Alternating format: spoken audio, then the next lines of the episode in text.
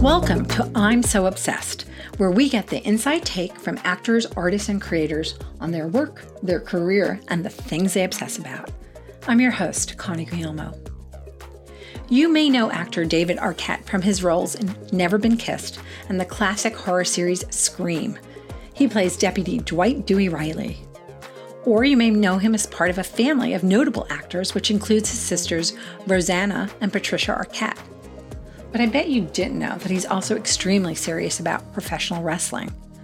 A publicity stunt with World Championship Wrestling for his movie Ready to Rumble in 2000 led to his being crowned the World Heavyweight Champion, a move that many wrestling fans were not happy about. I talked to him about how wrestling has taught him to love himself and about two other movie projects he's worked on, which have both been released this year. Oh, and we also talked about returning to make Scream 5 and about his obsession with costumes sequins, capes, and all. A quick note because of COVID 19 and shelter in place, our conversation was recorded over the internet. So be prepared if the audio sounds a little bit quirky.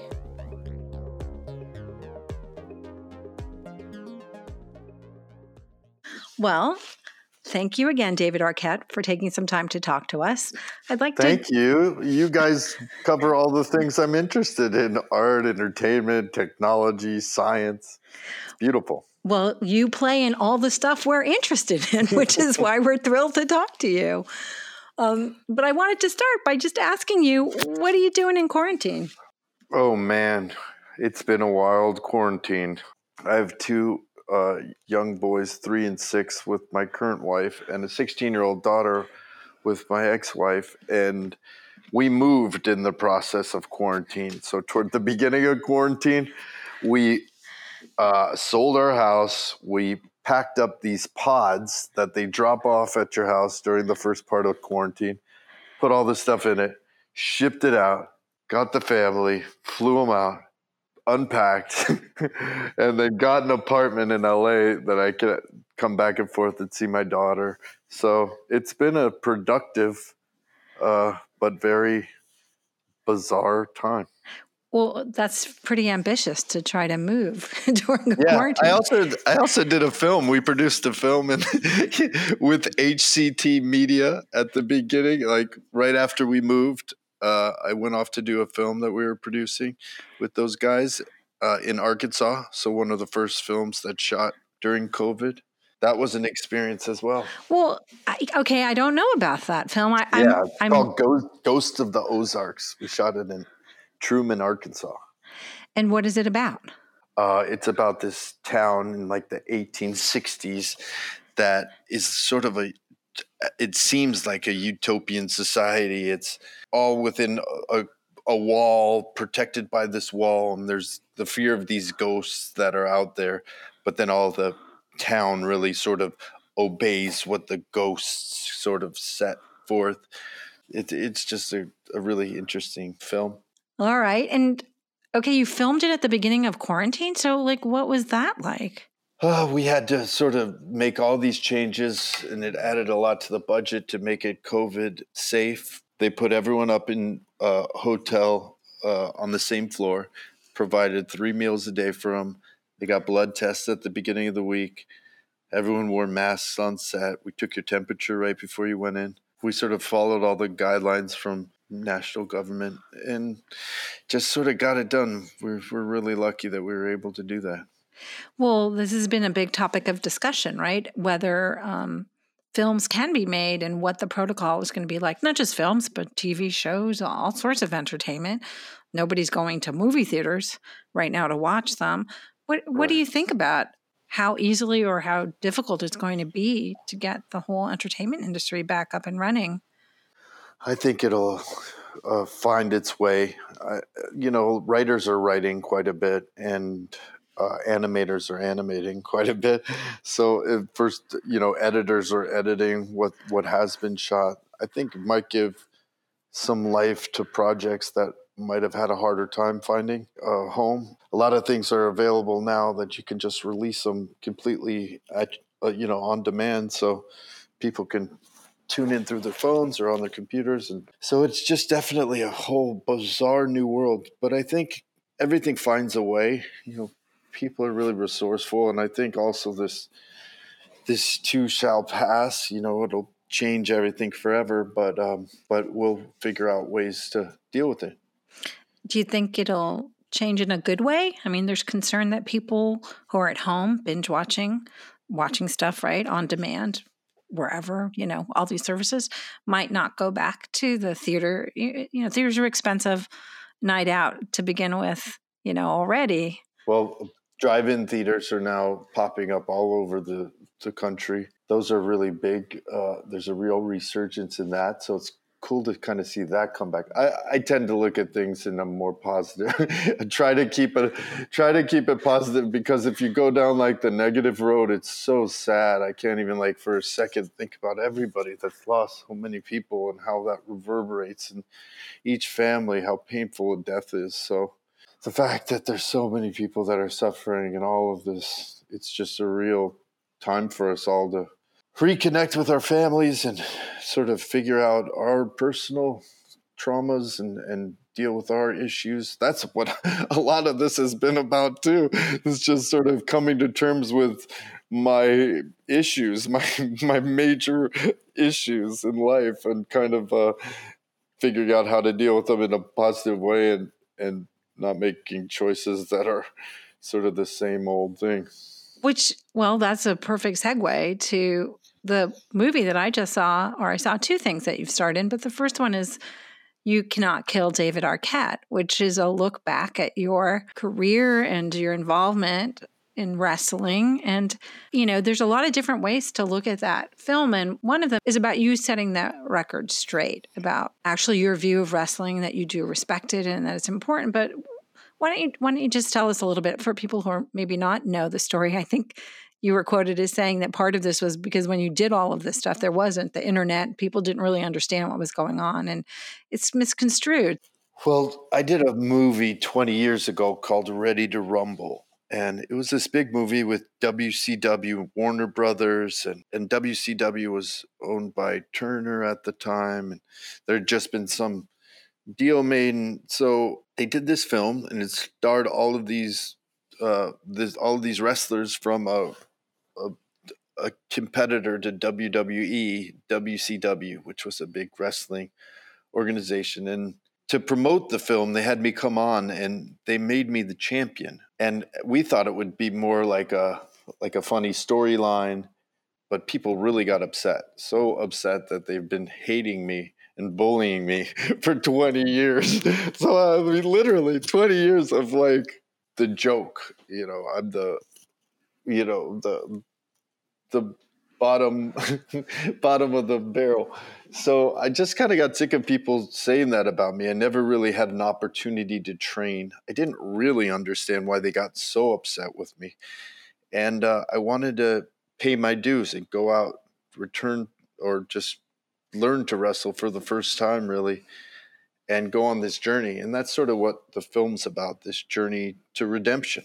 I wanted to clear my name, and it took a wild turn, and it was a really it's an incredibly painful sport, and it's incredibly uh, rigorous on family and relationships and body and mind. Every aspect of your being is challenged. But uh, ultimately, it, I learned a lot about myself. And what I really learned was that it ultimately was always about, and this is funny because it's something that we all know, and, and then it's like, oh, but I've I, have i have had this knowledge before. I've known this, you know, it's something we all try to do, but uh, I still wasn't doing it. But it's you have to love yourself. That really is the bottom line. You truly have to love and care for yourself. and then when you read something like a hate tweet or something, it doesn't hit you in a part of your soul that you've been beating yourself up about as well. So it doesn't resonate anymore. So if you're able to sort of, you know, I read a book called Love Yourself Like Your Life Depends on It, and it really had a profound effect on me. And another book called The Untethered Soul. Both of those books talk about sort of creating new neural pathways and understanding the voice in your head and not like giving it as much power or uh, importance as I was, at least. Well, you talk about a journey of redemption and discovery and self discovery for yourself, but it's so much more than that. I, I, have to say, I, I think it was quite brave of you not to just, you know, face the demons over this that obviously that you've been wrestling with for wrestling, that's the wrong word, but coping with. But you were, you put yourself through very rigorous training to get in shape, which was not yeah. a trivial thing. And um, I think at one point you said, some people think wrestling is fake, right? Very stagey, but it's actually quite highly choreographed. There is an art form to it. And you, I, I, saw a quote where you said it's you're telling a story without dialogue, which has to be all yeah. in your face and your reactions and your moves. And it's really an intricate thing. And he was, I mean, you almost lost your life in one death match, which I was like really yeah. was hard to watch. When you talk about like coming to terms with it, like you seriously have gotten over it, right? Like you know that whatever mistake you made with promoting your movie, this should more than make up for. Oh yeah, for sure. I wanted to make a love letter to wrestling and sort of let people know what wrestling is because a lot of people kind of scoff it off. And you know, The Rock's one of the most successful uh, entertainers in the in our business. And I just think there's a lot of guys like that. Like why Ric Flair doesn't have a like a show on, on CBS or or uh, Stone Cold Steve Austin. If he's if somebody doesn't make a buddy cop film with him, they're just crazy. These guys are like amazing talents, and they're so hilarious, and and they have a fan base that would just follow them anywhere.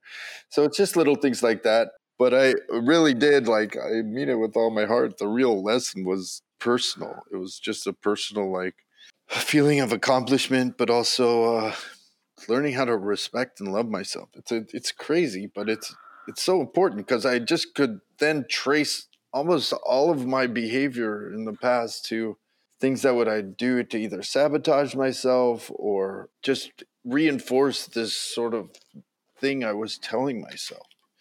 You know, for instance, like I, I wasn't able to read very well as a kid I had dyslexia, and it was really embarrassing that one teacher had me come up in front of the class and like make me read, and I'd get so like like everyone was laughing, like the whole thing. And and then I, someone was had made me feel stupid recently, and I just got this rage inside of me that was so you know just overblown for what was the situation was, and I was like, wow, I'm getting so angry about something that's not really you know that important really uh, to take personally like that. And it's all connected to the, that kid and that feeling and that stuff. So when you start going and addressing that stuff you start building these new neural pathways that you can send. You're not stupid. You're you're smart. You you think like no one else. You you start understanding the importance of the way you look at things. It's it's almost like they said i wasn't good enough to be a champion what I figured out is we're all champions. You're the champion of your world. I'm the champion of mine. And it goes on like that. So we then have to start treating each other like we are all these noble beings. Because what we're doing now, it seems, is that we're kind of attacking everybody and everybody's in this sort of frenzy. It just goes back to what you said earlier, which is you take an optimistic view of the world.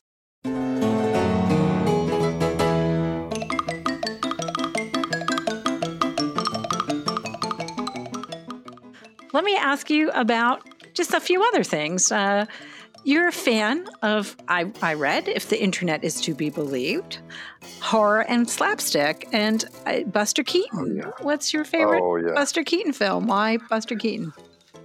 But Buster Keaton, I don't know. He's just, uh, you know, my my great great grandfather was uh, Augustus Arquette and Millie, his wife, and they were both in vaudeville they did this whole sort of real down and dirty vaudeville show in Toledo, Ohio. And then my grandfather, Cliff Arquette, who played a character named Charlie Weaver, kind of made it out of that and traveled doing kind of slapstick music and then made a transition into radio. And then from radio, he got to television on the Jack Paar show. And it's sort of like this I don't know, it's a connection I have to that all that stuff. I love Laurel and Hardy and Harold Lloyd and you know, uh, Charlie Chaplin, all that just old school humor, Three Stooges.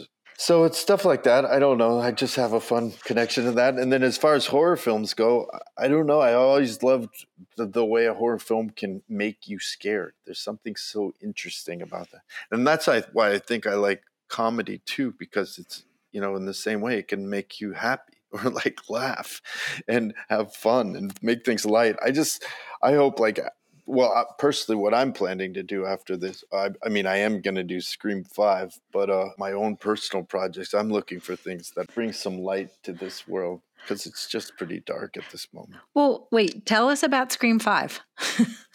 well, Scream 5, I signed up for, and Courteney Cox has signed up to come back as Gale Weathers. I played Dewey in those movies. Mm-hmm. And then um, we're just waiting to see if Neve Campbell comes back. We have some amazing directors that directed uh, Ready or Not are doing it, and um, Wes Craven uh, has passed, so it's sort of a carrying on of his legacy. But uh, it will be the first film without him at the helm, and uh, but Kevin Williamson was involved in the script. But it's a, it's just, uh, I don't know, it's a you as an actor you kind of look for projects you do a, a, ton of projects i mean we do i i'm like a working actor my father was a working actor.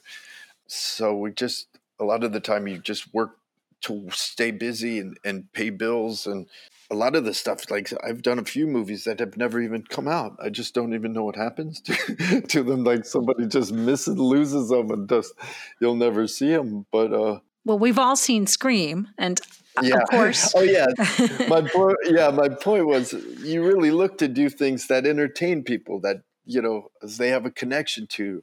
I love when people say like, "Oh, I saw that when I was you know a teenager. I was, you know, it had such an impact on me," and to sort of tap back into that and.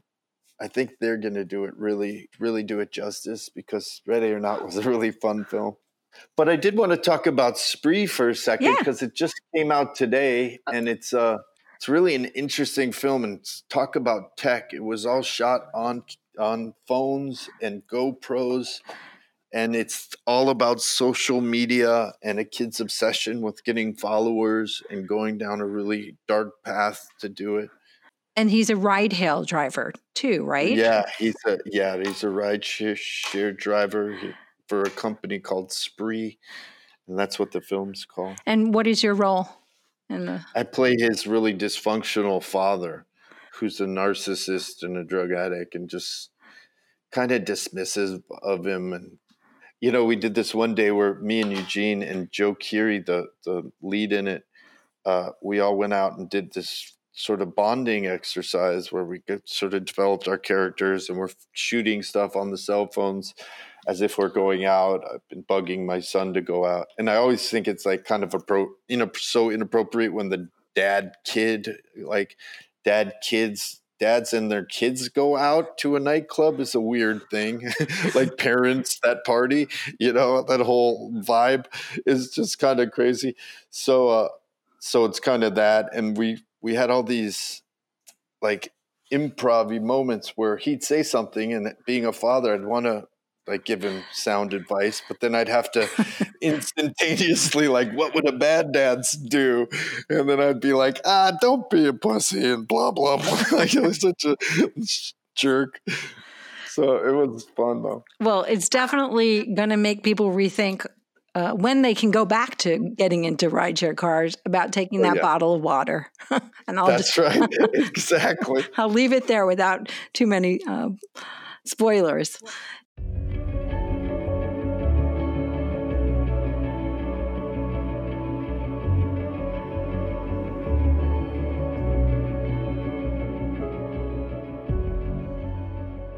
So, um, this connection that you have, comedy, horror, I mean, your first, if I remember correctly, you directed a, a movie that was kind of a horror thriller comedy, wasn't it? The Tripper?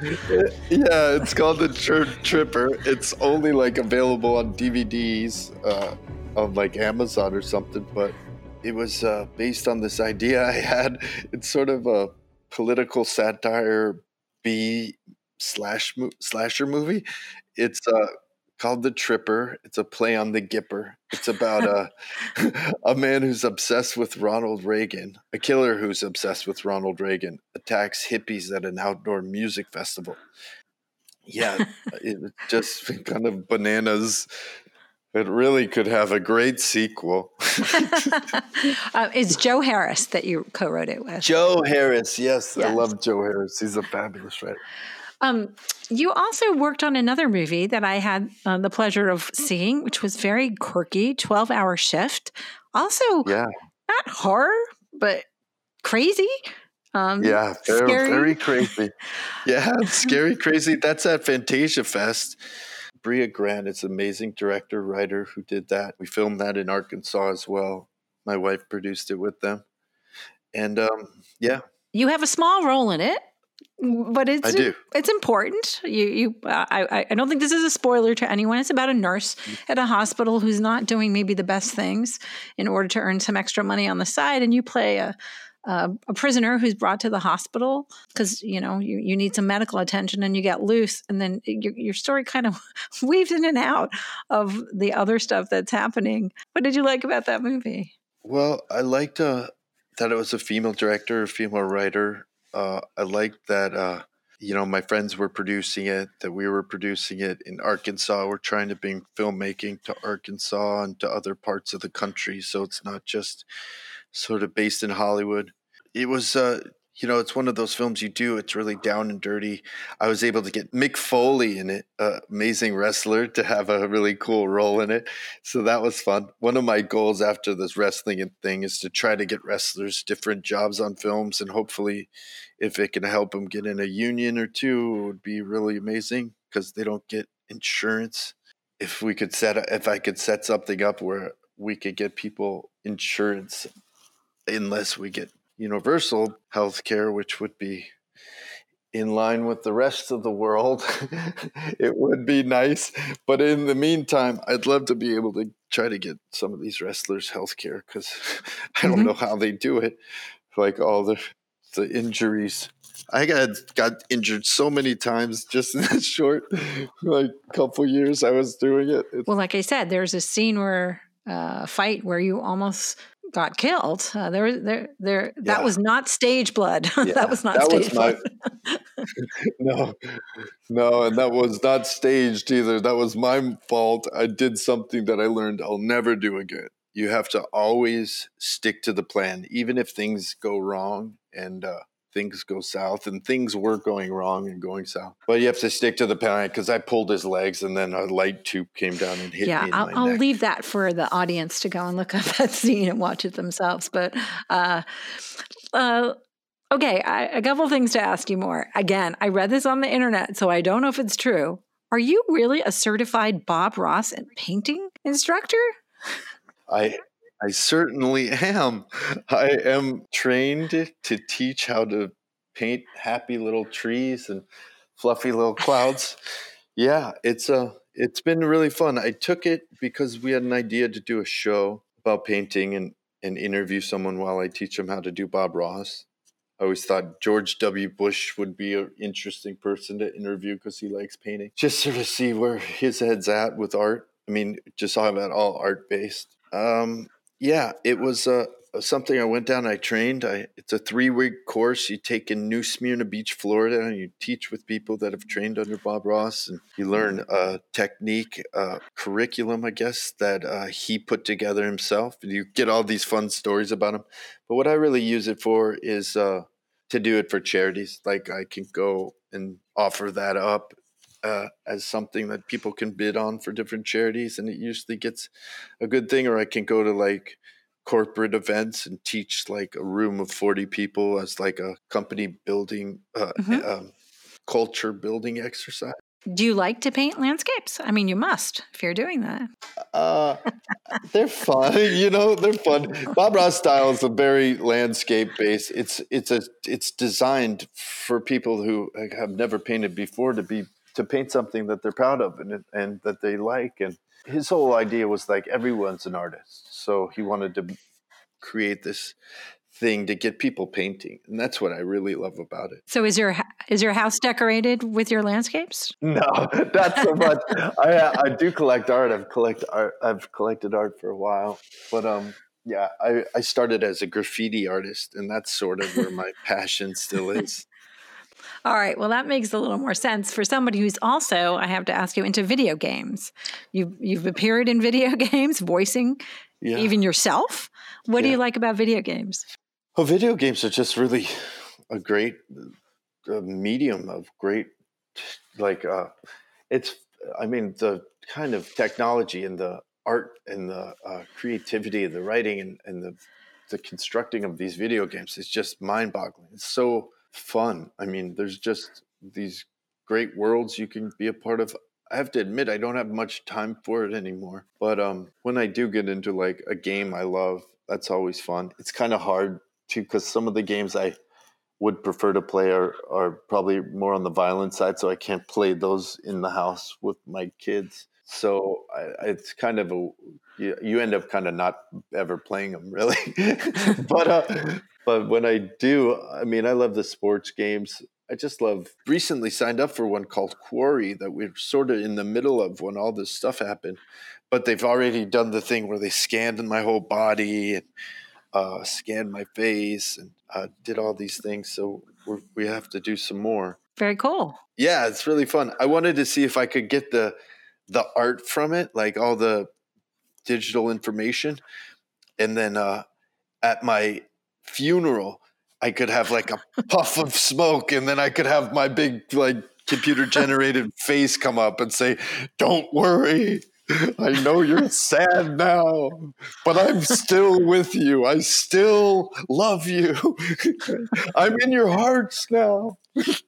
well, that's that's planning really into the future there, but um, oh, maybe by then know. you never well, know. This this whole thing could be over in a snap of a finger. I've had too many situations. I mean, I I may be very much like a cat. I just don't want them to run out. Well, wait, how many do you think you've used up? Oh, I know I've used up two, and I'm sure I've used up more than that.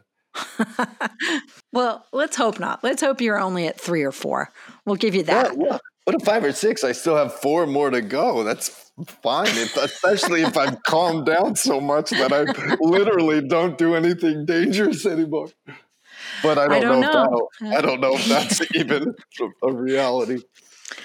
So we're a tech site, and I have to ask you the tech question. I mean, you're into video games. I know that you're into some of the culture things we're into. But what's your favorite piece of tech? I, I love like I love the tech on new trucks and cars and stuff. I'm like, come on, bring on the self-driving cars, even though it's going to affect our economy in a way that, and they should listen to Andrew Yang about some of the ways to combat that. But aside from that, I think we should all just like start, you know, commuting places, like make them like our, you know, they're they're going to become like little living rooms. The people can drive across the country and take a nap. So that's that's your if you could uh, have any tech, is that what it would be? Just a really great self-driving car? Yeah, like a self-driving 70s van. oh, a self-driving 70s van. Okay, got it. Well, just the shell on top of whatever these fancy cars look like. That's great.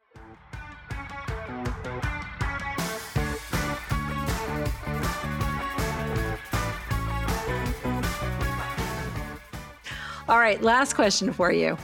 What are you obsessed with? Well, I've always been obsessed with costumes. It's part of the reason I thought like rock and rollers can dress one way, actors are expected to dress in a more subdued way. But it always bugged me because I'd like to wear crazy stuff and so that's why I think part of the reason I became a wrestler. So now I can wear anything I want. like if you see like Macho Man or um, Jesse Ventura. Like you literally can wear anything you want. And uh, so that's freedom for me. But I guess I'm obsessed with costumes.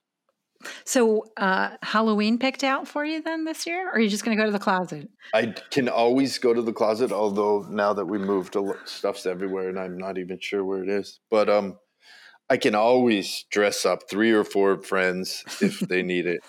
I always have two or three costumes for the season. With my kids, I'm just like it's like costume heavy. Uh, my wife gets very upset at me because I I sort of buy toys and stuff not like normal people. so I'll always like want to get a costume or a to- I'm like a kid where it's like I like them having it because it's like we're all playing with toys. you know, it gives them toys. I was like, I'm trying to explain to her, it's it's not the toy and it's not the giving of the toy. It's the hour or two, if you even can get that much out of a toy, is what you're looking for. All this like quarantine time, as far as the parents been like, how can you uh, uh, waste as much time as possible with as li- little tantrums as possible and like tire them out. Like the whole thing is, becomes this game of like how can you occupy them their imaginations or their their you know sense of humors or whatever it is? Like how can you get them just out of the cycle of like just the continuous Groundhog Day vibe. So wait, so you're wearing costumes, playing with costumes, or are you making costumes yeah. like with duct tape? Oh. You know how people can make entire wardrobes oh, yeah. with duct oh, tape. Oh yes, we have made some costumes. We made a robot. We made a Iron Man. We made a bunch of stuff like that. That's, that's fabulous.